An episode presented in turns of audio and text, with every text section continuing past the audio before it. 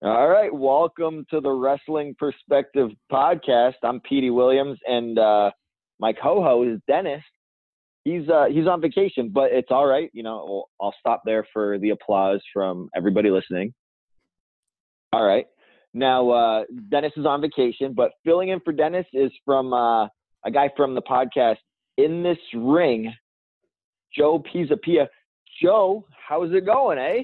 It's going great, brother. I'm excited to be here. Who needs Dennis Farrell, baby? I'm going to come in here with you. We're going to rock this. We're going to take this over. We're going to have some fun while he's out. God knows what. He's probably got, you know, one cigar in his mouth, one probably lit in the ashtray, one probably behind his ear. God knows what Dennis is doing, man. But I'm excited to be on here. I was on a couple weeks ago with Dennis talking wrestling when you were off. So I guess I'm kind of like the vacation sub now, which, eh, there's worse things to be.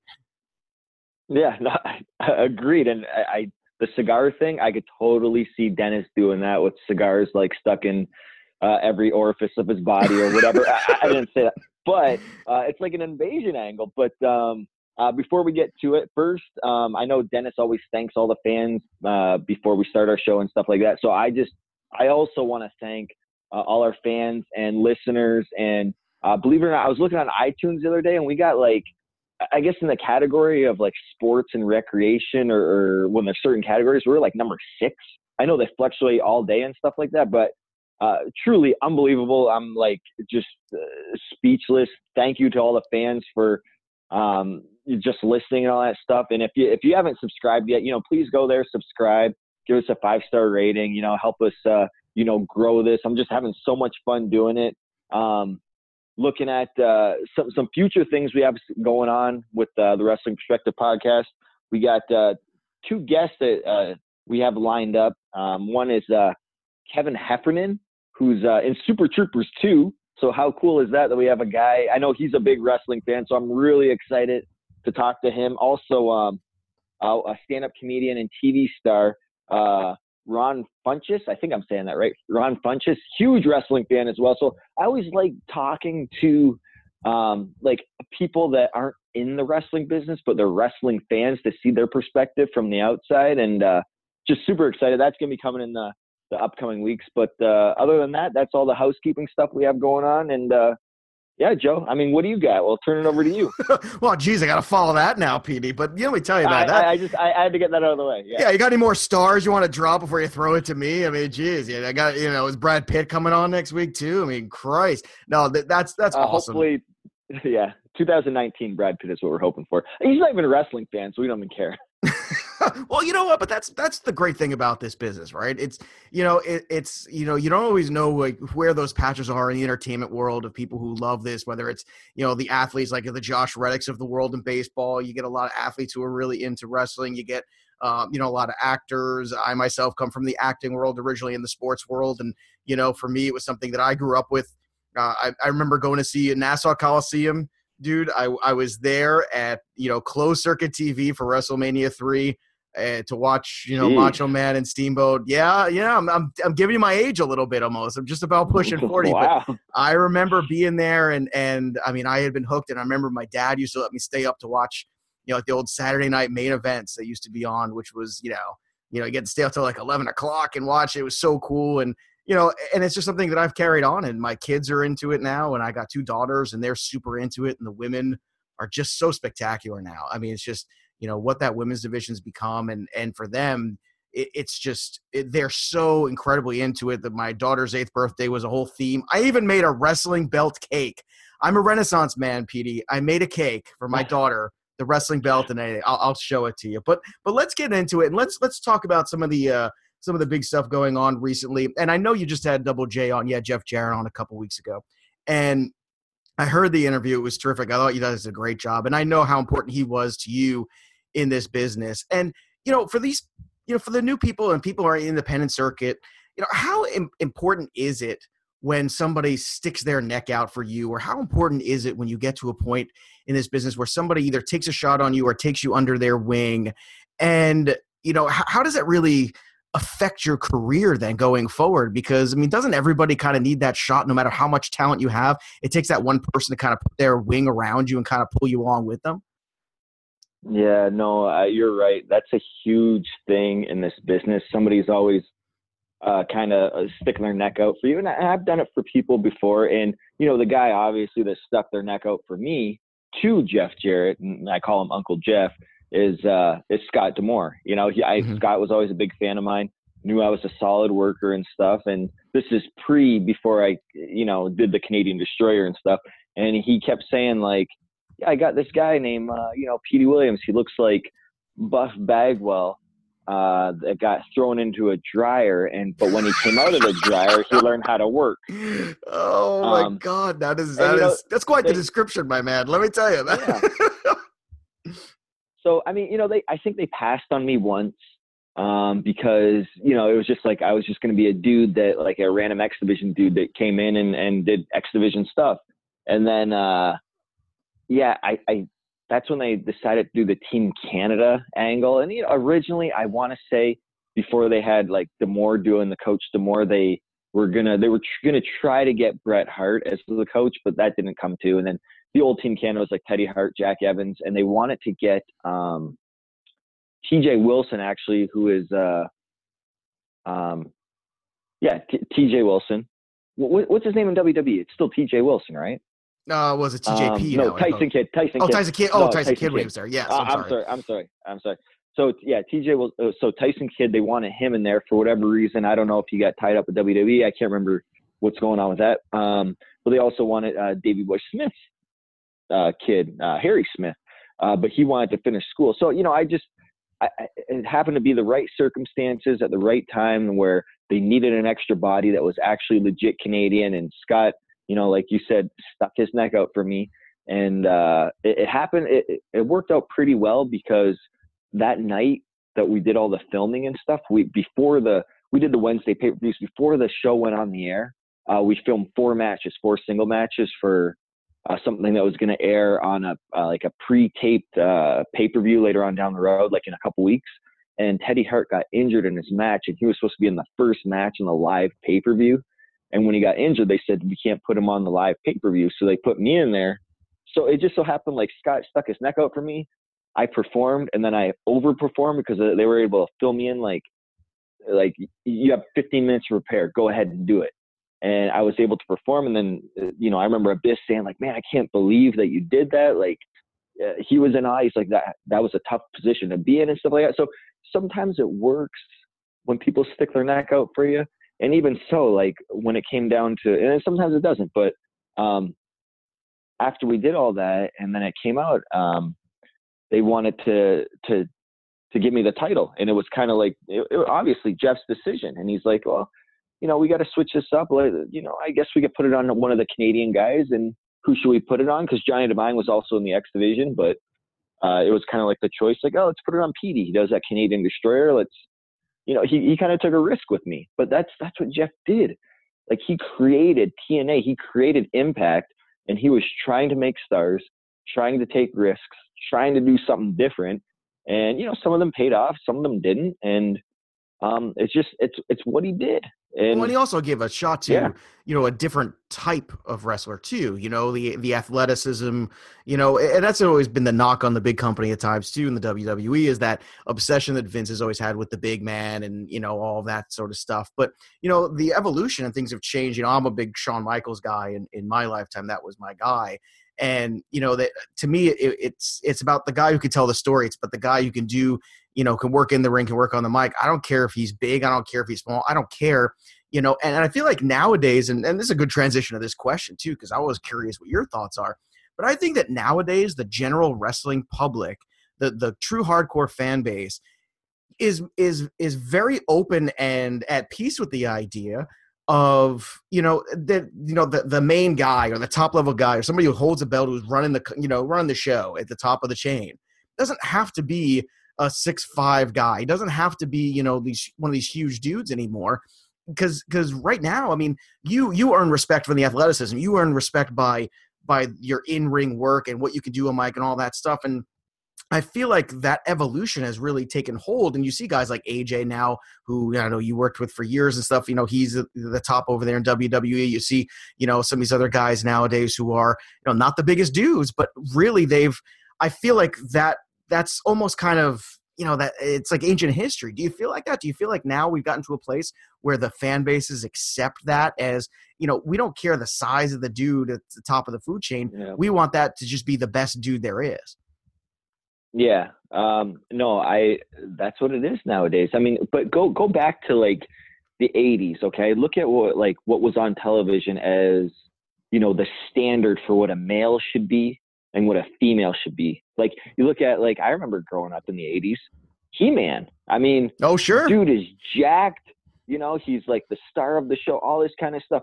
And like, you know, what what what's the female that's the the top Barbie, right? You know, looking like super you know, just like her, her bust and waist size and all that kind of stuff and beautiful, all that kind of stuff.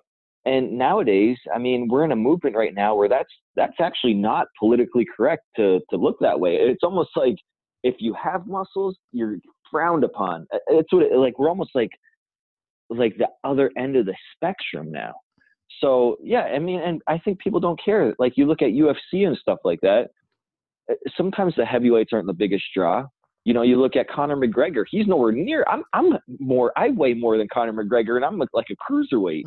And you know, he's the biggest draw right now. I mean, it just it, it matters of who's going to put on the best show, who people want to see, who people are going to be entertained by, and, and and that's what it is. And now, is there a place for guys that are like larger than life, big and jacked, and all Oh that kind sure. of stuff? Well, you Yeah, get when you get a guy like a yeah. Braun Strowman, who you know, I don't know if I've ever seen a guy that big do the kind of stuff that that guy can do. He's fast.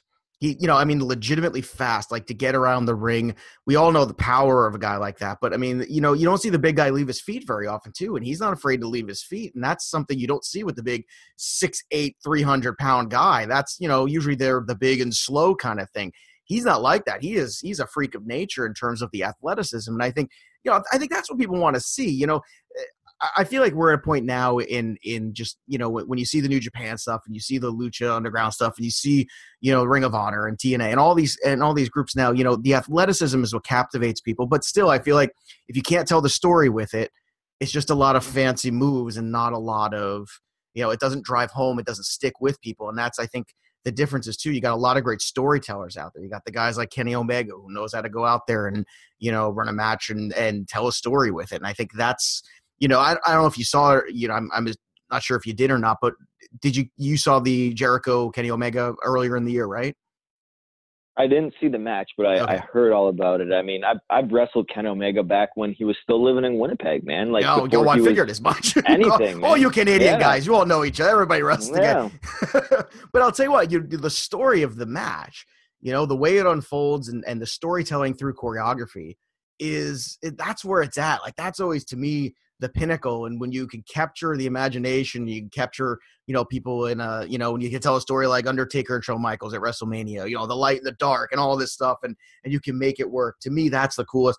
You know, I want to talk about one of these guys too, and and talk about you know the big return of Daniel Bryan, which happened last week, and you know, there's a guy too, an organic superstar, a little guy that kind of fits that mold that we're talking about. And when I say organic superstar, I mean it, you know, those guys that, you know, whether or not, you know, the WWE wanted to push this guy or that guy, whatever it was, you know, the crowd let everybody know this is the guy that we want. And the two years obviously out and now back in the ring, the organic superstar, how important is that now that companies, no matter what level it is, whether it be indies, whether it be the bigger companies, how important is it that they listen to that fan base and basically go along with it to a certain extent and push those guys organically as the crowd kind of builds with them? Yeah. So um, I'll, I'll give you kind of a long answer on that one. Well, we got time, Um, baby. I mean, we're here. I, I yeah, cleared my schedule uh, for you, Petey. Thanks. Um, I just I have so many things uh, about that organic. it- It's so to answer your question in short, it's so important now in a wrestling company to listen to the fans. I mean, everything of social media and just listening to the fans and all that kind of. It's not like the old days where you'd be like, "This is our guy. We're gonna push him. Fans are gonna like him because we're booking him this way." There's no social media. That's that's what we're gonna do. So now it's different. And you know, Daniel Bryan. I mean, man, you, and you are right. It was so organic. Like uh, you could tell WWE did not want to put him in that main event spot back in that WrestleMania. I think it was like WrestleMania 30 or something like that. Mhm. Um, they, they didn't want to do it. So bad, but they're like, you know what, we got him, man. I'm like, this this guy's our biggest star. And the more that the office didn't want it to do it, the more the fans wanted it. So it's so important with that organic. Now, looking at his return, I mean, I'm super happy he's coming back. I know he he missed wrestling when I was out of wrestling for three years. I missed it so much, and I I came back, and it, it just it's a good feeling. I I know what he's feeling like. He, he's feeling like uh like refreshed, like a like a resurrection, like uh like uh, just so excited because he gets to do it again, and he hasn't been able to do it and stuff. So I, I get his feeling. At, at the same time, I'm kind of like I'm a little concerned because like when I stepped away from wrestling, it was for it, it wasn't injury related. With him, it is. He, he's got kids now. Well, when you stepped away, was it a burnout I, thing, Petey, or was it you know uh, no, you know it wasn't just, injury? yeah, no, it wasn't anything like that. I just had a different direction in life I was going to go. Mm-hmm. Um, and then it just so happened that uh, some things opened up and stuff like that. I was kind of pulled back into it, and it, it just worked out to my benefit. But um, it, it wasn't an injury thing at all. With him, it is. And, you know, if it was an injury thing for me back then, and I have kids now, I, I probably wouldn't step back in the ring just because, I mean, I've seen guys break their necks off of something so small it doesn't even look like uh, like it was anything. Um, so I'm I'm concerned at that aspect because you know, and I've said this on you know just when I did the the media conference call with Impact last Wednesday. Um, I told them I said, you know, back when I was in my early 20s, throughout my whole life, wrestling has always been number one to me. Always number one. Uh, uh, nothing else came before that. But now, you know, I have kids and, and people that look, you know, little kids that look up to me and that rely on me and all that kind of stuff. Right. That, you know, my kids are number one now and wrestling is number two. And that's, that's just the way it is. And, you it's know, a healthier perspective a, though too, Petey. You know, yeah, uh, you know, because I think in a in some ways having that perspective of where you put the business second, you know, it, it, might actually make you better at it at this point in your life, don't you think, to a certain extent? I think I evolved as a wrestler. I could see myself going back, like when I came back. Um, I'm not doing anything crazy in the ring at all. I'm taking much more calculated risk because I have little ones. I have three little ones that you know, rely on me to come home every night. Before I didn't. I could do whatever I want. I was like, yeah, power bomb me on the ground. Yeah, it'll hurt. You know, I might be able, not might not be able to walk for a week or whatever, but uh, it'll be awesome, right? Now I'm like, you know what? I'm not going to take that power bomb to the ground because I got to be able to walk and play with my kids and all that kind of stuff. But I mean, you know, with Daniel Bryan and his injuries, I mean, if it's true what he says about having seizures and stuff like that, I mean, that's that's like, I I, I hope nothing bad happens to him and stuff like that. I hope he does take on maybe that lighter schedule and not like a. I know, I know Daniel Bryan though. He's gonna want to be like, yeah, let me work all the house shows, all the pay per views, all the Raws, all the. Oh, that would be that, that would be so foolish, man. I hope that's not what they do either. You know that, that that's you know I hope at least not right away. And I, I there's a part of me too that wonders. You know, he's still so young, but I wonder too about a certain amount of legacy. You know, I mean, how how does it tarnish the legacy if he comes back and he's holding back in the back of his head. I mean, I've seen this with players. I've covered, you know, baseball, football for the last decade. And, you know, for me, you know, you watch some of those guys and they come back from injuries and they're not quite the same because there's always something measured or there's always something in the back of their head. And when you're, eh, you know, I understand the adrenaline of the crowd and I totally understand that as a fighter. I, I, I teach fighting and, and sword work in New York. I train actors to go fight on TV and, and, you know, that's, that's my job. And you know, to me that I feel like even even in there, when there's an injury, when someone has an injury and you're working around it, there's something always in the back of your head about it. And sometimes, you know, with the with the audience and the pop and stuff that that going on, you lose yourself in it and it goes. But then there's other times where that starts to die down after the first couple of times again, and you're back in control of it. And I kind of wonder at a certain point, you know, is there a possibility of tarnishing the legacy of what he built too of of where he was? And and we've had so much you know we have two years away from something or two years and change and everybody looks back even more fondly even though it was a great run that he had and a great career.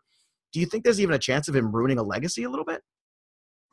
Um you know that's a good question because had he man and it's hard to answer that because a couple things. He's been on tv for the past so many years when he's not been wrestling right so i i don't it, that's kind of a bummer to me. If they knew he, well, they didn't know he was going to come back, but had they known he was going to come back, keep him off TV for years.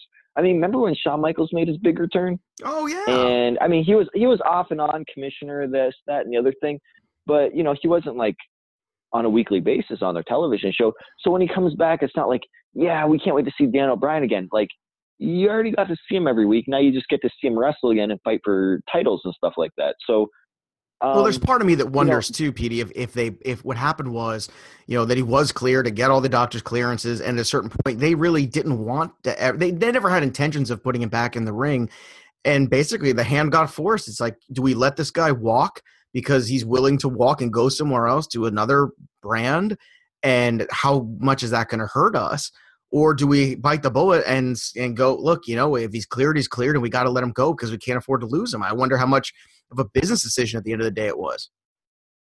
Yeah, and that's a good question too because I don't know because I'm not sitting in those those meetings or anything like that. But you should be. We should. You yeah, and I both should be. Let's get some seats at those meetings. How about? Not, but we'll get one for Dennis too. We'll get one for Dennis. We'll get three seats at the meeting. Yeah. It'll be a good time. yeah, but I mean, I know uh, a lot of people are wondering about uh, and questioning the booking at WrestleMania. It seems like it's going to be uh, like a mixed tag or something like, or no, it, eh, no, not mixed tag. Well, Shane maybe. Well, him know, and but, Shane uh, against Shane uh, McMahon. yeah, Sami and Kevin, right? Yeah. Uh-huh. So I mean, it, that's good though. That's good. A lot of people are like, oh, you know, he deserves much more than that stuff like that. I remember when I made my return, I like begged like Tommy Dreamer. I'm like, hey man, you know, it's been like three years since I've wrestled. Can you not put me in a singles match? Because I mean, I, I, I haven't done this in so long. I'm like, can you put me in, you know, like a tag match or a multiple man match? So it's good right now for where Daniel Bryan's and at. it's great to work with two guys he's got such back. a familiarity with too.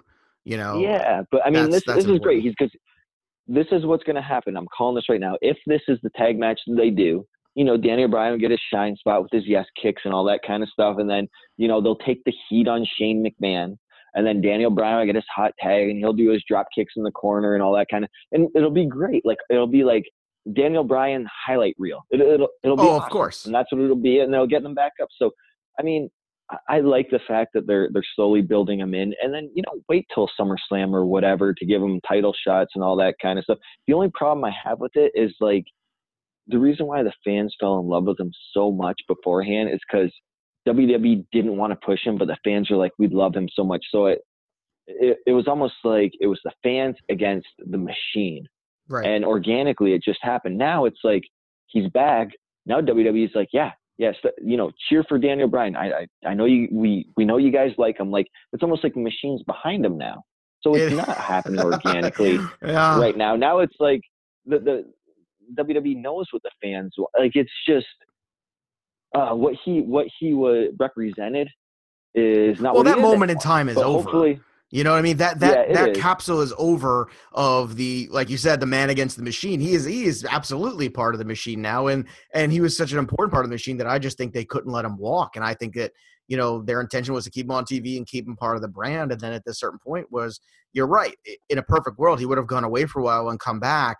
But obviously the groundswell it all just came up and came to fruition at the right time and you know with wrestlemania coming and all that it just made sense and there's no way you can let him walk. It would just it would just be bad for business and i don't think triple h and company were going to let that happen. Yeah i want to ask you something on the flip side of this because Petey if if daniel bryan is everything that you know reeks of organic superstar and the guy who put his dues in and made it and they got Ronda Rousey on the other end of that spectrum, who's coming from a whole different universe of the UFC stuff. Who, you know, God bless her, we all know how great she was as a fighter, and no one's going to question her work ethic. I don't question her commitment. I don't question any of that. To me, there's something else. There's an X factor. There's something else about this business that you either have or you don't, and that's the ability.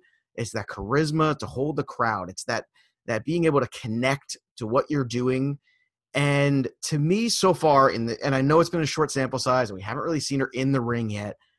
I'm having a hard time connecting. I thought they did a, they did a package about her a couple weeks ago that was really good, where you really got to know a lot about her and the reasons why she was doing it. She was very emotional and kind of humanized her. But I always have a hard time always. I this goes back to the 80s. Whenever, you know, from Mr. T days, for God's sakes, whenever you're trying to bring on somebody, some star, whether it be Lawrence Taylor, whether it be I mean, God, you know, we've done it, you know, in the WCW days with the, you know, the Dennis Rodmans and Carl Malones and stuff. To me, whatever it is, it always feels forced. It never works. And I know this is a unique individual, and I understand the importance of eyeballs, and I understand she moves the needle. I get all that. But the wrestling audience, do you think that that, that hard core fan base is going to buy into her when they're basically kind of number one shoving her down the throat and number two she kind of seems to lack that x factor quality where i feel like already she doesn't have that charismatic feel like you automatically just go yep that's the one yeah no i agree and i i think like right when she I talked about this with Dennis, like right when she like came out at the Royal Rumble or like when they yeah, yeah, I think when yeah, she came out at the Royal Rumble, Uh-huh. I said, you know what, man?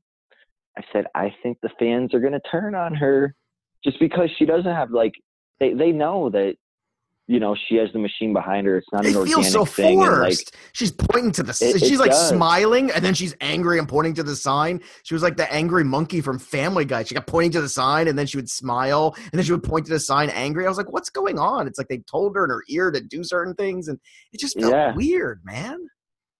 No, that that's what it is. Because the thing is, when you start on the indies, you look at guys like Daniel Bryan, Kevin Owens, Sami Zayn, you know, AJ, Joe, all those guys. They've been at it for like anywhere years, from right. ten to twenty years, right? So they know how to re- like they have so much like experience with reaction, right?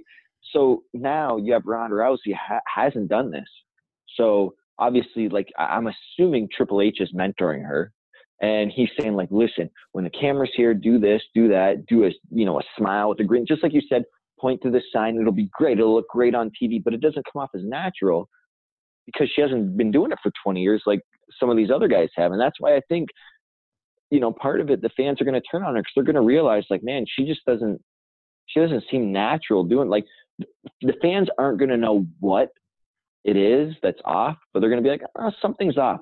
Like we don't know what it is, but and what it is, I'm telling them right now, it's the experience behind it. Just like you know, uh, having all the experience of, of doing all those things, she doesn't have them. They're they're feeding them to her, and she's just trying to absorb it, and she's gonna treat it like it's like this is what I feel like, like a movie, like acting lines and stuff like that, and yeah, camera work and all that kind of stuff.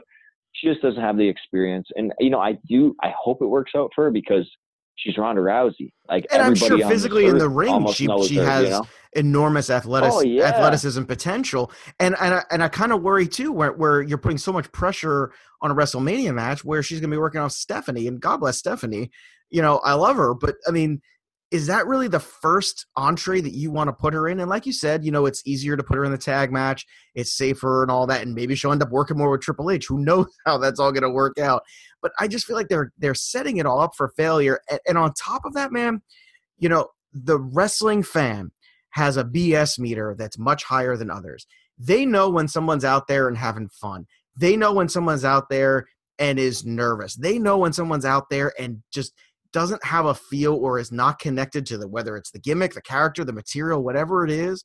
They know, they smell it. And when they smell fear, you're you're as good as toast. You know that and you've seen it happen, I'm sure, a million times to people with a lot of talent, but you just if you can't connect to that audience and it, there's something that's not authentic about it, they sniff it out, they know it, and they recognize it, and it's really hard to make up that ground. Yeah, no, and I know, and she's with uh there's WrestleMania match. I mean, Stephanie hasn't wrestled and I can't even remember the last time Stephanie wrestled. Kurt Angle has had one match in the past uh in WWE in the past well since last WrestleMania, Yeah, right? since he had came in, yeah, he came in, he's- six man. Well, yeah, he came in uh, because of the uh, the illness. That was when the illness ran through everybody, and it was uh, Yeah. Roman was out, and all those guys were out. Bray Wyatt was out. I think some sort of I don't know meningitis outbreak, some some awful kind of thing was like going through there. Yeah, the the mumps, yeah. Yeah, so whatever it was, So- all I know, next thing you know, Kurt Angle's dressed up in a shield vest, and I'm looking around going, "What the hell is going on here?" And, and then Finn Balor fought AJ, which was great. That was fun. yeah. And, and and that that was probably you know what I remember when that mumps outbreak happened and they had to pull an AJ and I know Finn was supposed to wrestle uh uh Bray Bray, uh huh. I, I- the AJ and Finn match would oh, man it was with no build up or anything was way better than anything that Finn and Bray would have done together Oh, Um, 100 so- percent. and it's just you know just two professionals in the ring together and just AJ is just so awesome but you know looking at Ronda Rousey's WrestleMania match you got four people in there Ronda Rousey hasn't even had a wrestling match yet this will be her first one Kurt has had one in the past year that was like a multiple man match Stephanie uh, it's been probably years since she's had a match And you know, Triple H. I mean, he's had house shows and all that kind of stuff, but he's still a part-time wrestler. But you know, he's going to be the one laying all this out, overproducing. I mean, they're probably going through the match like as we speak right now. Well, no, Raw's on right now, but I mean, you know, they're, they're no, they might be doing it there too. They they might still be in the back. Yeah. Oh, you're right though. It's going to be so heavily choreographed too. But you and I both know once you hit that ring, it all changes. Once you hit that audience, especially an audience of that size, and the adrenaline pumps in, and things get away from you yeah. when you're not used to that. Because that's the other thing too. Is it's such an ex- it's one thing to do it in front of a in front of a, a, a small you know arena. It's another thing to do in front of a giant arena. It's another thing to do it at WrestleMania. You know where the attention and the yeah. focus factor is so high. It's it's a lot of pressure, and I feel like there's they're they, they they're only thinking about the upside but not enough about the downside and i feel like they're not protecting themselves a little bit here and they're making a big investment if it fails i kind of think eh, you know it's going to be one of the things we look back on a couple years and go oh yeah remember that experiment because i feel like it's headed that way already well okay so what they're doing right now is good with Ronda Rousey because they're they're they're putting her in a tag match, mixed tag. You know she's going to get her hands on Triple H, so they're going to make her look strong you know, wrestling a man. I, I would say like she's going to throw him around and stuff. And she's already done that on. Right, she put him through a table I mean, a couple weeks ago. Great. Right? They're making her a badass. They can't put her in a singles match because that would. I mean, I don't even know how much training she's doing. That that that will uh, expose her. I think so. Um, right now, where they're sitting with the mixed tag, you know, if anything, if they get lost in there or whatever, Kurt and, and Triple H could come in. They can smooth things over. Um, but I mean, they're they're probably going to be going over it. They've already already started going over it and laying out the match. I, I guarantee it, because um, it's like I don't know, like two weeks away or something like that. So um, right now, what they got is good. I just I, I think the fans are going to turn on her. I mean, when you when you see her come out, the fans cheer, but they don't cheer like they just saw Rusev or something like that. You know, well, there's I mean? another like, organic like, yeah, one that's happening, and that's going to be yeah. fast. I'm so glad you you said that because I that that's one to me that that I saw, and even last week when it was him and Shinsuke, who's another you know fan darling. But this Rusev groundswell, I mean, you know, it's one thing for the groundswell in Philadelphia a couple, you know, months back and stuff with the Rumble. And, you know, I went to school in Philadelphia and Philly's a big, you know, Philly's a great wrestling town. Philly's just a, you know, mm-hmm. I was in mm-hmm. college during the the birth of ECW and we used to go to those shows and you know, we were looking at each other like what is this? Oh my god like what, oh, what, yeah. what did we Great find time. Oh yeah Great I mean, to be able to be in philadelphia at that time and then you know it was also the attitude era so we were at wrestlemania 15 that was in philadelphia. We went to everything we could whenever it was around. But you know when you're talking about rusev there's another guy too now who's been in the company a while and all of a sudden whatever it is whatever's working finally the truth and honesty, the sensibility of letting the person have their natural. There's something about him now that is the natural personality of Rusev that's shining through, which I see glimmers of with Strowman too. Because I was at a house show back in December with my kids, and he was hilarious, doing selfies, doing all these other things down the ramp. And I was like, wow, this guy's really funny. And he was very, you know, he's got a good sense of humor. He's very quick witted. He's he's aware of the camera. Do you think that Rusev is, you know, are, is this another one of these spots here where if they don't listen to the crowd, they don't listen to the fan base, they're going to miss a great opportunity here with Rusev, who, you know, I don't know if anybody saw this coming, but whatever's happening now, it's for real. Yeah, no, they're they're they're totally missing this opportunity. I mean, it's but it's just because it's WWE. WWE, it, it, you can look back at it with Bryan. Like a lot of times, they think, okay, this isn't our plan.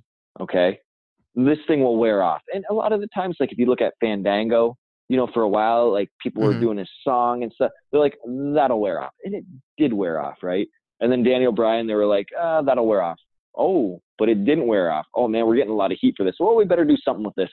So so you think they tested the Is that what you think? You think they? No, I you think they want to see how real it is by letting to see how far it goes, and if it, and if it's far enough, then they buy in. Yeah, because sometimes, and I think they learned this from the past. They'll buy in too quick, and they'll be like, "Oh man, you know, uh, That's fair. Maybe maybe we shouldn't have brought bought in. And I mean, I I don't know, but I think um, in a little bit, um, this Rusev Day thing will be gone. It'll be a thing of like, oh yeah, that was so 2018. Um, because I don't, I really don't think they're going to do anything with it. Right now, they're they're using him as like uh, a stepping stone for like, well, you see, he's fighting who? AJ and Nakamura, right? Is that who he's kind of feuding with? Just like well, he's kind of like on the feud at WrestleMania. Basically, yeah, yeah. He's basically, and, and, you know, it's funny because you listen to the crowd, you can hear the Nakamura chant and Rusev Day right on top of it, and it's it's bananas, man. Like it's just what it's just you, and it and it's been now a couple of steady months of it, and I, yeah, you can also see he's taking it. The, it started. Yeah, uh, it, yeah, started right around November. The twelve days like. of Rusev or something like yeah. So yeah. It's so it's been almost almost a half a year. Like we're in March now. Mm-hmm. You know, that's five months. But I mean, almost a half year. And it's like, okay, maybe we should, but I mean, maybe they're thinking like, oh, you know, he's just gonna die off. I mean, I, I really don't know how they question that. I know, like on Impact, they'd be like, hey, let's run with this guy because you know they're they're looking at you know shots in the dark and stuff like that. Whoever's gonna be the next big star and stuff like that. Uh, Impact doesn't have that luxury. WWE does. They're like, well, we're going our way. Okay, maybe if Rusev fits in these storylines, then maybe we'll uh, we'll push him. Maybe, but it doesn't work like that over there. Yeah, well, it's you know I I also have noticed too. You know, the last six months of Rusev too, he's in better physical condition than I think he's ever been in. You know, he's he's certainly well. It's because he shaved. He shaved his like uh, uh chest, I believe. Like he looks just, like more jacked. No, he's he's lost weight. Because I, I I watched. I I went back and I and I and I was catching something because the kids wanted to see something, so we like went back and we saw something from last year. He's lighter than he was. I mean, look, look, you know, uh, hairy. You know, you can shave some hair off, but still, but he he's yeah. he's thinner. He's trimmer. He's a little quicker than he was. And you know, there was rumors about him leaving too. I remember not that long ago in the summertime where his contract I think was up, and they were you know trying to figure out if he was going to stick around or not. But you know, look, whatever's going on now, it's working. And yeah, I mean, I don't know how long the Rusev Day thing lasts. And like you said, maybe maybe there is something to it where you do get in danger of you push a guy who you know, with the groundswell and it and it fails, and you know, you might ruin him, eh, or you might, you know, ruin other opportunities you can have for other people that you count on more. You know, I, I here's another question for you. I got too because I know. I mean, you've been, you know, you've wrestled in in independent circus. You've been, I mean, you know, you've been all over and you've seen it, and you have a, a really good gauge of this. And it's a question that I want to ask too, having worked for TNA not once now but twice. Do you feel like there's still an imaginary line? In the territory of the South between the South and other companies? Like, do you do you feel that is, is there that sense either with the crowd or or just in general? Like, yeah, you know, the other, you know, you know, Ring of Honor, New Japan, WWE, yeah, they all have their their moments there, and, and, but is the South still to a certain extent kind of its own unique territory? Oh, you mean like uh, from a fan base perspective? Yeah, like they like their guys and their style or whatever it is, and they're yeah, never going to quite yeah. always be what you know love you know the WWE necessarily to that extent. Yeah, um, and I think Dennis, uh, me and Dennis argued about this a little bit. He wanted to ask uh, Uncle Jeff about um, the South, like the, the, same type of question. And I'm like, I don't know if that's a good question to ask, but um, we, we, went back and forth and all that kind of stuff. But it, you know, I, I've worked in the South, and you know, I'll give you a prime example. So we used to uh, do pay per views at this place called the Asylum. It was the Nashville Fairgrounds. We called it the Asylum. That was the name of our place.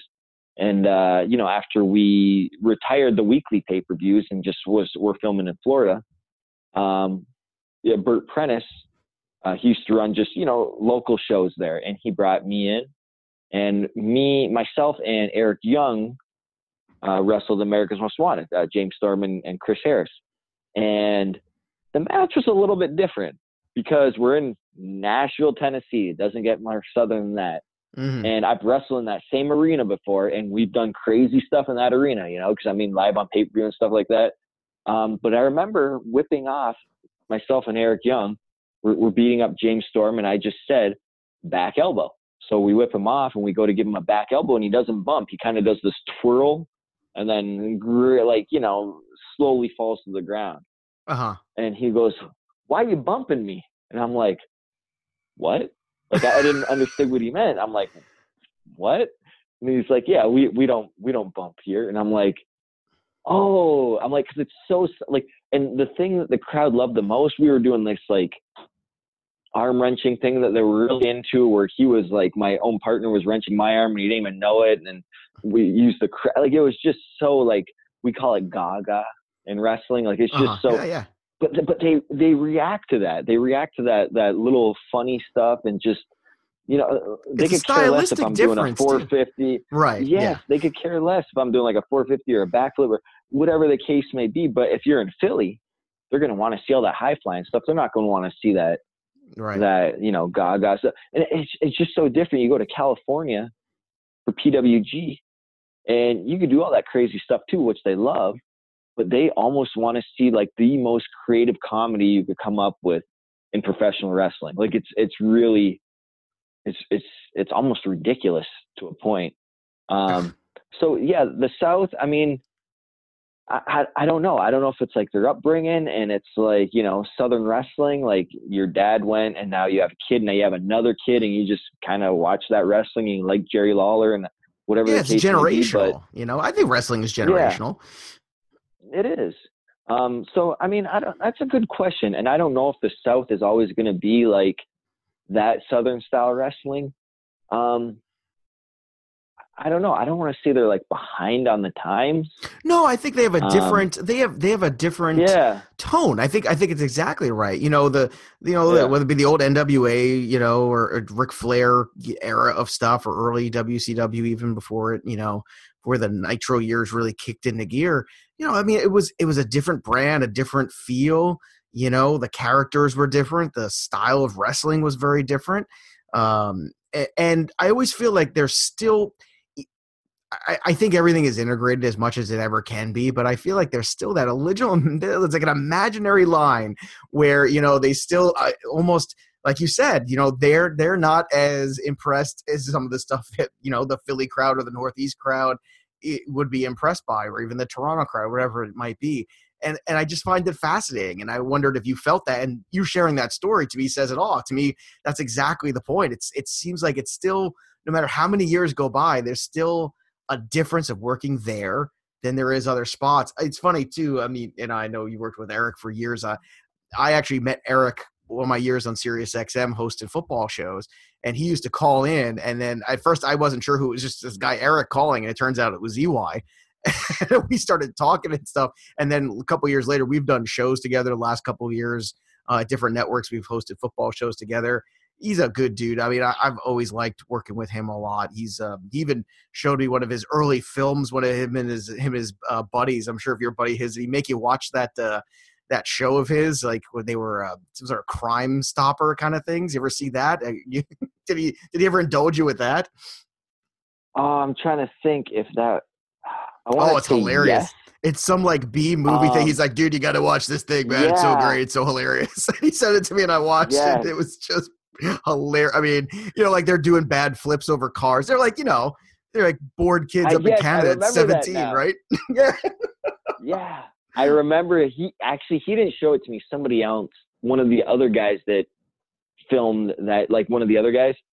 They, Oh. Maybe it was Eric. I remember seeing it though. It was Oh, it's it was hilarious. pretty good. I remember it was like pretty good. Like it, it was good B rated. I'm like, that's awesome. You guys are doing like. Oh, it's know, totally before iPhones like, and stuff too. Like it was like Yeah. home movie Oh, yeah. camera. We got to edit this together, kind of stuff. So you got, you know, it's not like nowadays where kids could go out there and make a movie on their phone. You know, it's not. This was, you know, this was way back in the you know early '90s kind of deal. You know, it's a whole different ballpark.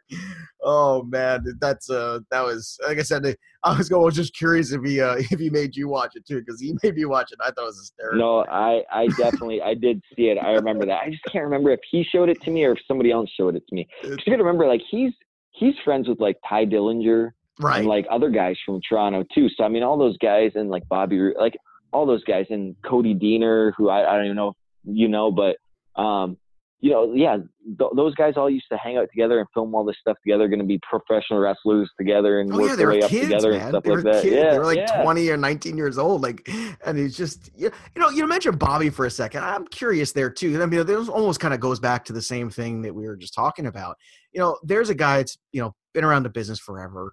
You know, different incarnations. You know, had the run with Beer Money and all that stuff. Had the a successful run at NXT, which I thought was a really good run.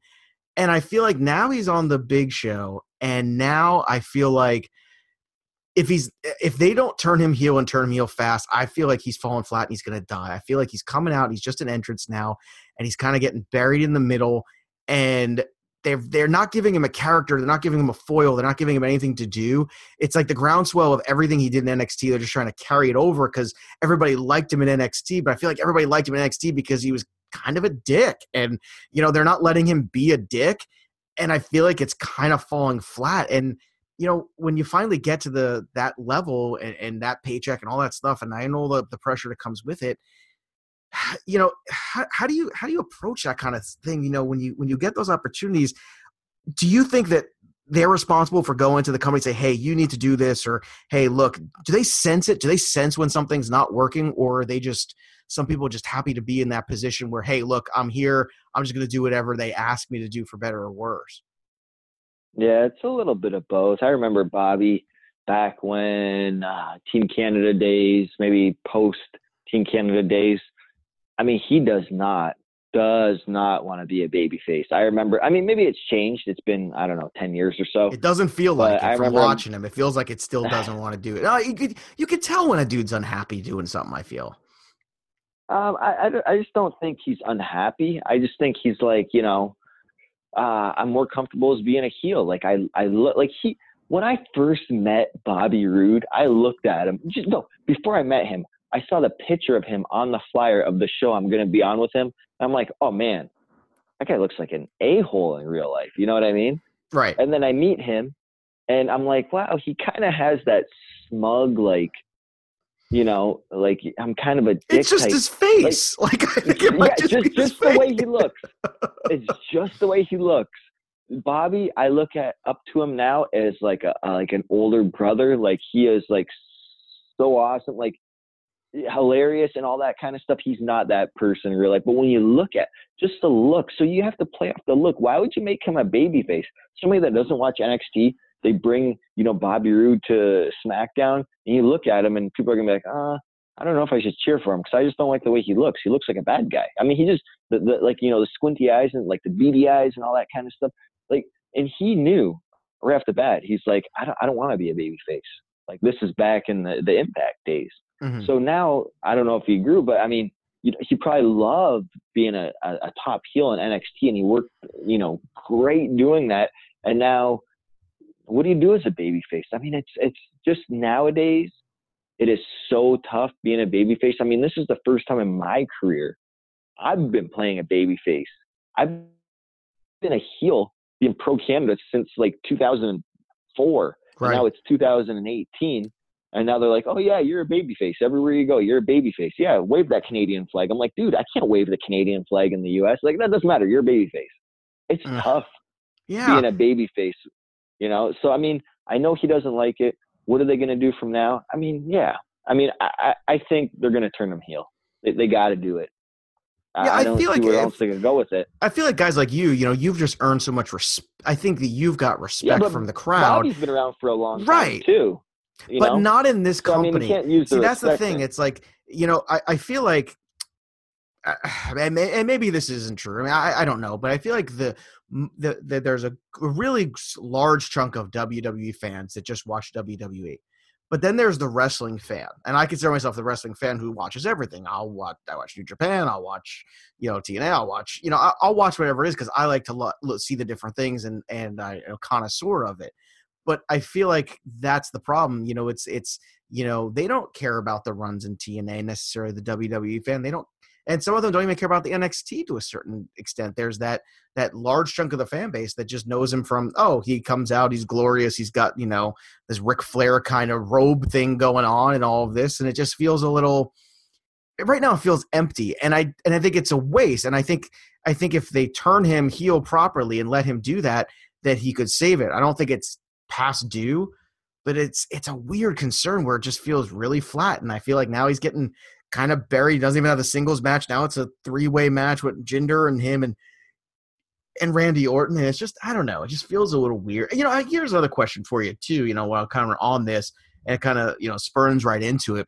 with with the success of some of these independent. You know, you know, Bullet Club has been huge and and the success and and really the integration of because of the digital media world we live in where you can get you know you can get subscriptions online and watch new japan. It's on you know different channels. You can get stuff and and all these other things. Do you think it's we're in an age now where if you really can put out a good product in one of these other companies, eh, whether it be TNA or New Japan, because of the digital age we live in and the accessibility that a company really could put it together if it had the right sensibility and the right people with it and the right star power and really could challenge again almost to the to the days of the old you know monday night wars?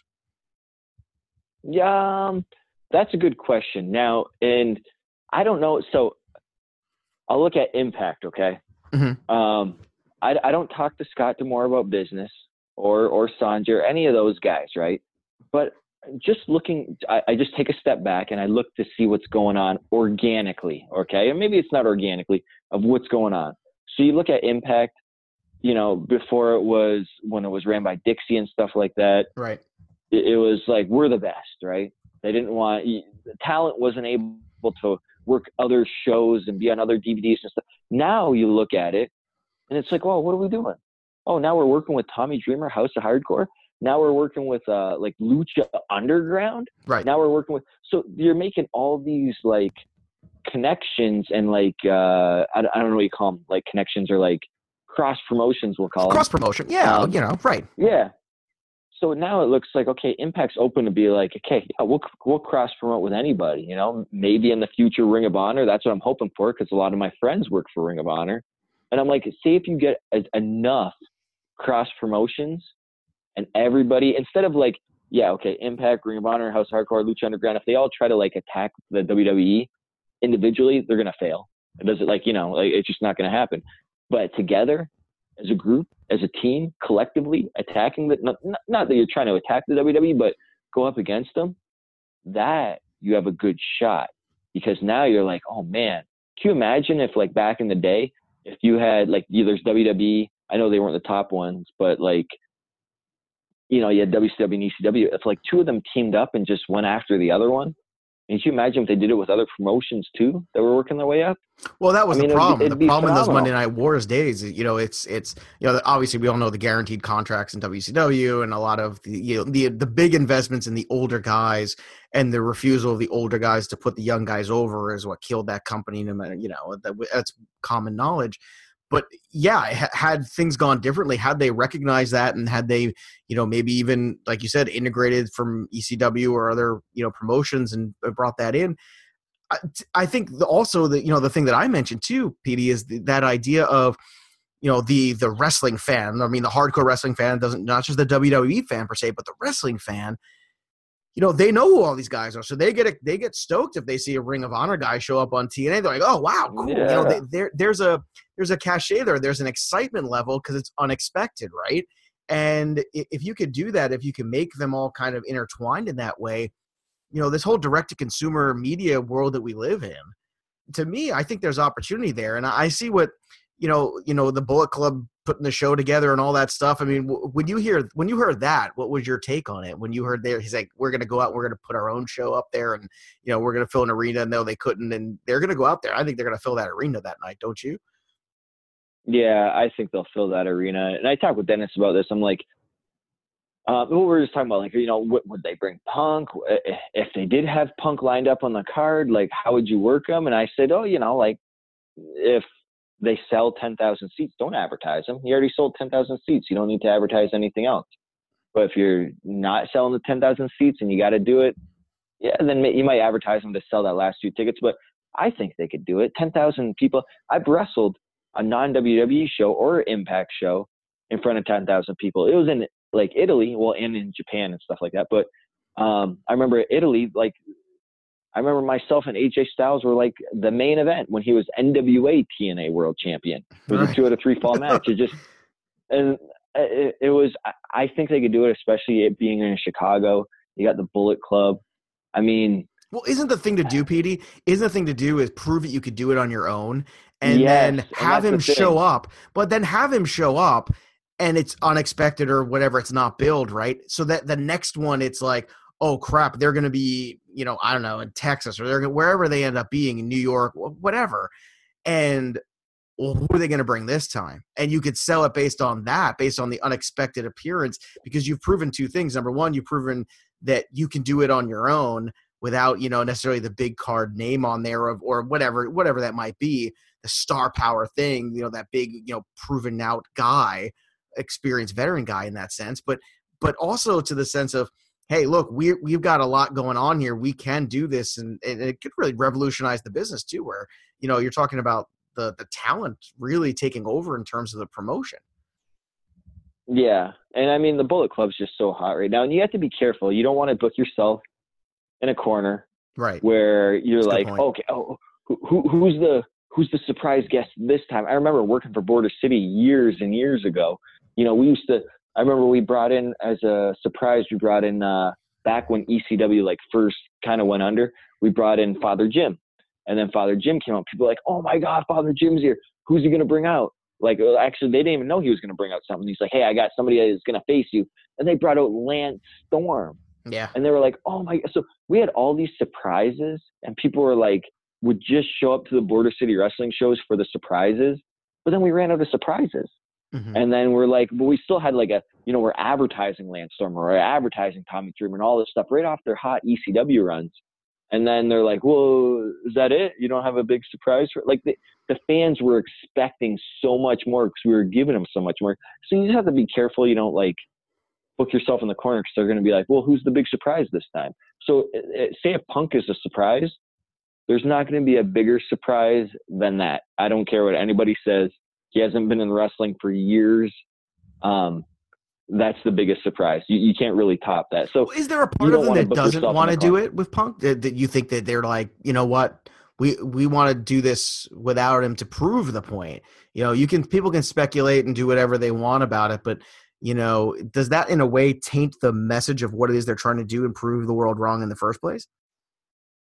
Uh, yes and no, because Punk might want to be part of that. Like, hey, I could sell out ten thousand, but you know the thing is he's not advertised, so it's not like he could say he sold out ten thousand. But no, you're right. He could say he was a part. He was a part of that. But uh, dude, I, I sure hope they do it because then, um, hopefully, like it becomes a thing. Like like like you said, um, the talent kind of taking the reins of the control. Like, yeah. yeah because it's yeah. a direct to consumer. You know, I, I see this in, in, you know, the power of being on Sirius XM radio was great, right?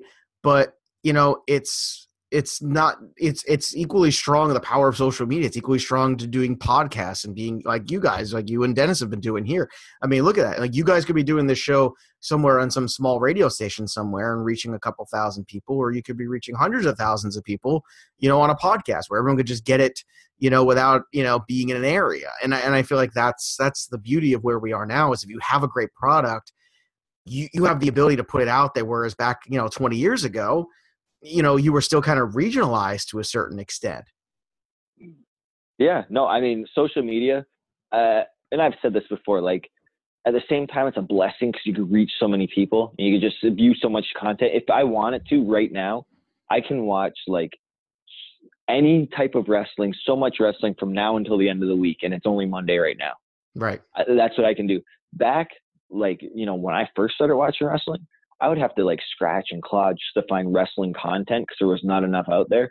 So, you know, at the same time, it's almost like we're oversaturated with content, but at the same time, it's like it's good that, you know, the consumer, the fan, you know, the listener, the watcher, the viewer, they they have their choice of what they want to view. So if they view your stuff or listen to your stuff or whatever, that just goes to show it's like, hey, I must be doing something good because they have so much to choose from and they chose me. And they're a more educated base now too, because of the exposure yeah, to all exactly. these different styles. So to me, if you're if you're hot now, you know, then you must be really good. You know, like you know, because I feel like the general look of the of the you know the wrestling universe out there is it's like you said much more informed they have exposure to more you know styles of wrestling you know you've seen the lucha stuff you see you know uh, the x division stuff over the years you've seen all this evolution the hardcore era of things and all of that so you know we've seen so much of it that if you can really captivate an audience now i think that's very special. I think that's something that is you know if you're at the top of your game now and you're the ones who could pack a 10 you know thousand seat arena just on your own without a promotion well guess what? That says a lot about you. And and it's also again i think that authenticity factor. You know fans want something authentic. They want they want to go and they want to they want to be part of something that's authentic you know it's it's it's so funny because the the the idiots, the idiots out there who who still, you know, there's still that weird thing where like, oh, it's fake or whatever it is. Like, no, you don't understand it. It's it's a story, it's choreographed, it's all these things, it's entertainment, it's what it is. And for that small base that doesn't understand that, the irony I always found, PD, is the wrestling fan base is the most truthful and honest and can tell you because they want truth. They want they want to see they want to feel the journey of the story overlap in the ring and have it played out and the drama played out in front of them and that's the joy of it. And the guys who can do that and the girls who can do that now i mean that's what makes them so special and i think that's why it's so unique. You know you, one last thing here before I, we wrap up you know, we're talking about yeah. social media, and I wanted to ask you this question because you know this is a question that I had asked a couple of you know other guys that I know in the business. I want to get your take on it too. And I understand the wrestling era in the '80s was very different game. You know, obviously because there was no social media, God knows what some of these guys were doing. Uh, we all know what most of them were doing, and we all know the steroids yeah. and the drugs and all those things. But I always feel like when you hear these stories, and you've heard them, I know, and I'm sure you've heard a lot of them, you know, firsthand too you know, they'd go out there, and they perform it for thousands of people, the adrenaline rush, all this stuff, and then it's back to the hotel room or to some, you know, podunk bar or whatever it is, and and trying to capture that and trying to balance the oddity of you know thousands of people screaming your name and the next minute you're alone by yourself kind of thing and filling that void. Do you think that social media and twitter and facebook and all these interactions that the superstars of this industry have with the fans now do you think that that's changed and, and, and has it been a more positive impact on the culture overall? I mean i understand there's a lot of negativity and on twitter and all that stuff and stupid people but at the same time do you think that's kind of bridged the gap a little bit where there isn't that shut off of oh my god i'm up here and all these things and this adulation and all this attention and now it's nothing. It's cricket. whereas the social media almost kind of like bridges that gap a little bit?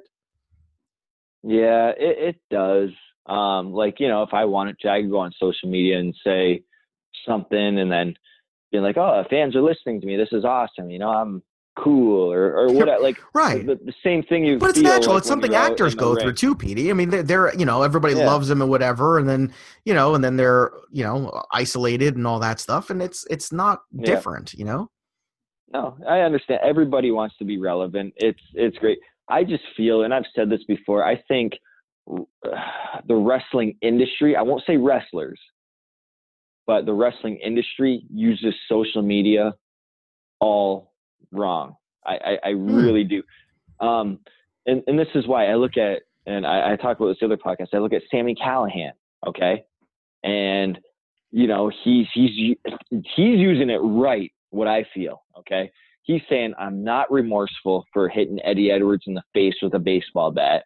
You know, uh, no, I'm not going to say sorry. All this kind of stuff, right? Playing the big heel and stuff like that. And he's actually getting other wrestlers involved saying, like, how dare you not feel remorseful? You should say sorry and stuff like that. And I'm like, dude, guys, we're wrestlers. We know it's a work. Like, how, why are we fighting each other on this? I'm like, I, Sammy Callihan obviously is sorry.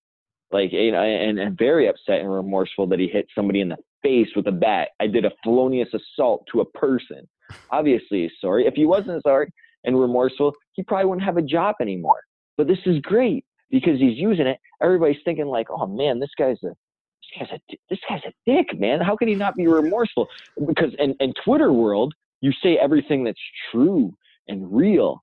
So what he's saying right now is real and true. So that's how wrestlers and the wrestling industry should be using social media to to to, to you know mask this kayfabe that's obviously been forgotten. So what Sammy's doing right now, I love it because he has people confused, and that's what it should be. Wrestling should be a blurred line. Like, is he remorseful? Is he not remorseful? I haven't talked to Sammy Callihan. All I know is that I was backstage when after the it happened, and I know Sammy's remorseful for what he did. That, that's all I can say. But you know, I'm not supposed to say that or whatever because that's not going to bring ratings to our next show. You know, and, and if you are right, it, it's the perfect controversial. It's the perfect forum to to reestablish the gray area, if you will, right? Yeah, and that's what wrestling should be a gray area. And I mean, and that's why I mean when the wrestling industry uses social media wrong because you look at guys that are like oh man, you know, I, I hate this person and I'm going to kill him and all that kind of stuff. But oh, look at my baby was born yesterday and I'm an awesome dad. It's like, what? Come on, guys. like, no. Well, would you, would no. you, would you expect them to have different account? Like, should they have an account for them? Like, you know, should you have the, you know, Petey Williams account for, you know, your I don't want to say personal use or whatever, but you know, Petey Williams, and then the Canadian Destroyer is the other one where you do all the kayfabe stuff. I, I don't, I don't know, because everybody's just going to follow that personal one because they want to know your personal guy. Right, because they like, want to see your kids. oh, look yeah, at Petey's cats; they're so account. cute. Yeah, exactly, and that's what I do. You know, I, I like the pictures of my kids on my Facebook account and all that kind of. But on Twitter, like you know, I'm like, it, it's me, but like also like I'm going to retweet my wrestling stuff. I mean, that, that's the purpose of my Twitter. Like you know, and it's just it's a weird world we live in. I think you know it, would be great. Man, you can be the biggest heel on Twitter and, and, get so much controversy, but you probably get fired from your job because everybody thinks that what you say on Twitter, it's like, oh, you can't say that on social media. That's you, you can't say that. It's just I don't know. I just think it's used wrong, and I think if a wrestling company starts using it the the way it should be to create controversy and stuff like that without firing their employees because they created controversy, then you have a gold mine right there. Well, I feel like WWE, like they they toy with it sometimes, where you know somebody's calling somebody out or saying, you know, somebody asks for yeah, a match. but you know it's fake. Like, of course, it's completely you know it's, it's, completely staged, right? So yeah. you know, does it matter if it's staged and or, or or like you're saying is is is the opportunity? Maybe you're right. Maybe the opportunity is the person who can gray that line a little bit and yeah, just become like, like a super heel right now. Right, just not become president of the United States, just like an awesome wrestler. Like you have somebody who's really good at like uh, stirring up the shitstorm on Twitter, but like yeah. not not be president. That, that's just, what I mean. just not do that? It, it's yeah, so, I mean, that's my take on it. Oh, I guess I'll leave it at that. No, it's a good take. Hey, it's a good take. All right, before we wrap this up, too, one one more thing, too. Who is it? You know, okay. I, it's always hard because I feel like you know it's. And I don't want to put you to the screws or anything like that, but who do you get excited to watch in the ring nowadays? Still, I mean, it can be guys that you might have worked with before, or, or some up and coming guy. Like, is, is there somebody in the last year or so when you are flipping around or when you somebody you know you stumble across maybe dennis said hey you got to watch this or is there anybody to you that you're like oh, i got to watch that guy work yeah i'm a big fan of i know we use this word organic uh, all the time and i don't know, this is like a new word for me i i don't i haven't remember using it that often um but when i look at stars of the past that now we look at it, it's an organic thing. Stone Cold was such an organic thing. Oh yeah, like just fans started loving him. The Rock, the same Rock? thing. All of a sudden, he was calling Rudy Poo candy asses, and then people were loving that. And then I was, sat. I remember sitting in thing. college, dude, and I'm and I'm sitting there. We used to go to my buddy John's house every night to watch Raw. And you know, he came out. He started doing his people's, you know, I'm the people's champion gimmick, and everyone, even the people in the room, they were like rolling their eyes. I was like, "No, dude, this is hilarious. Like, this is this is gonna work. This guy's a genius." And then you know, or a year later he's headlining WrestleMania. you know, it's like you just know. So yeah. is there somebody right now that's working that you're like, what this guy's doing is great, or or I gotta I gotta watch this guy in the ring because he's just some so special or whatever it is. And and and I think that means a lot more coming from somebody like you who's, you know, such a tactician in the ring. So that's why I'm curious, who's the guy that you look at and you're like, wow, that dude's awesome. Um, see, I don't, I don't know if I do. I just, I, I look, I view it more now from a different perspective. Like, the organicness. I'm like, ooh, I want to watch this because I want to see how the fans react to him. I mean, that, okay. that's what I'm about. Like, so who's that, that guy? like, or gal, maybe um, for that matter. Yeah, like for example, like this Rusev thing. I'm really like, oh, I want to see how they react to him. Even still, I'm still infatuated with Rom- Roman Reigns because I know they're trying to push him for the fans to cheer him. And I'm like, are they going to cheer him this week? Nope, they booed him. So I, I tune in to see to almost gauge the audience. I'm almost like watching the audience rather than the wrestler. But the wrestler is the tool because you know they're trying to present him as either the good guy or the bad guy. Even when John Cena was first years ago when he was first starting to get booed, you know I, I loved it because I was like, oh man, they're booing him. They're they're they're booing him out of the building. It's great. So I mean, and even when the Shield came back, when and they put Roman Reigns in it, and they were kind of cheering him. I'm like, eh, this thing. I, I, was very interested in it. So I mean, I, I, think WWE has to book that way more because, you know, I, I feel like more fans will watch if they it, it, if they just like view it from my perspective, I'll, ah, I shouldn't say it like that because then I sound like no. egotistical. But I mean, that's no. But you're right. You're right. You're viewing up a perspective you know? of of making it must see television and not worrying about so much of the yeah. outcome, but worry about worry more about what kind of interesting situation we put him in rather than what's the outcome of it all the time. You know, or yeah. what's the what's to the answer your question, like yeah, I mean, I do like watching AJ and stuff like that. It's just because I, I love seeing these guys that I used to wrestle. Like, I, I want to watch AJ, Bobby, uh, Joe, all, all, these guys that I wrestled before, mm-hmm. and, and what, like shared a uh, locker room with and stuff like that. I like watching all their matches because I want to see, you know, how they changed and how they're doing things differently, and and just their successes. I'm so happy for them. So those are the guys that I have to watch nowadays. Well, dude, this has been super fun. Uh, thanks so much for letting me come on here and do the show with you tonight. I want to thank Dennis too. Uh, if you're interested in listening to our show, you can find it on iTunes. It's called In This Ring. Uh, it's myself and Tim Heaney over from RotoWire. You can follow me on Twitter at Joe Pisapia17. We got a new episode dropping on Thursday. Uh, actually, actually, no, Wednesday. We're going to be recording Wednesday and it's dropping a little bit later, usually in the afternoon on Wednesday. We'll recap everything, but uh, we're doing top five WrestleManias. We do a lot of silly stuff on the show, a lot of serious discussions too. We talk about all the different uh, independence, the main stuff, everything we talk about, and this has been super fun for me, man. And I'm I'm excited, and I hope you know we can get you on there and come on and do a quick, you know, 15 minute spot with us if you have the time one time, man. Yeah, sure, absolutely. And uh, you know, from our end, uh, what the our website, what is it? Uh, the Wrestling Perspective Podcast.com. That's a, a mouthful, but also, you know, please, uh, guys, um, if you're if you're listening, you know, if you have not subscribed yet, please go subscribe, give us a five star rating and stuff like that. Um, we appreciate all your support and stuff like everything. Um, and you know, iHeartRadio too. Now we're on iHeartRadio, so we're really excited about that. And You're Joe, so big time, you know, Petey. Thanks. Look for, at you, man. I know. trying to make it in the podcast world, man. It's something else make just keep carrying Dennis. Easy. That's all. Just keep carrying him. keep carrying. But Dennis is a yeah. good pal of mine. I've, I've worked with Dennis for years, and uh, like you know, I've listened to the show. I think you guys are awesome, and uh, and uh, I think it's again the, what's supposed to happen here you know, you guys going out there doing this show, going out there being real, and, and you can feel it. You can feel the passion, obviously, and and the discussion. It's a great discussion every week, and uh, you know, I think that's why it's doing so well for you guys. It's it's well earned. Thanks, Joe, and hey, Joe, thanks for filling in for Dennis because uh, you know, he left me high and dry and I needed somebody. So thank you for filling in. That's right. Well, I'm happy to do it and thanks for uh, having me. And uh, I hope uh, all the continued success for you guys. You keep going on in iHeartRadio and the next chapter of the wrestling perspective.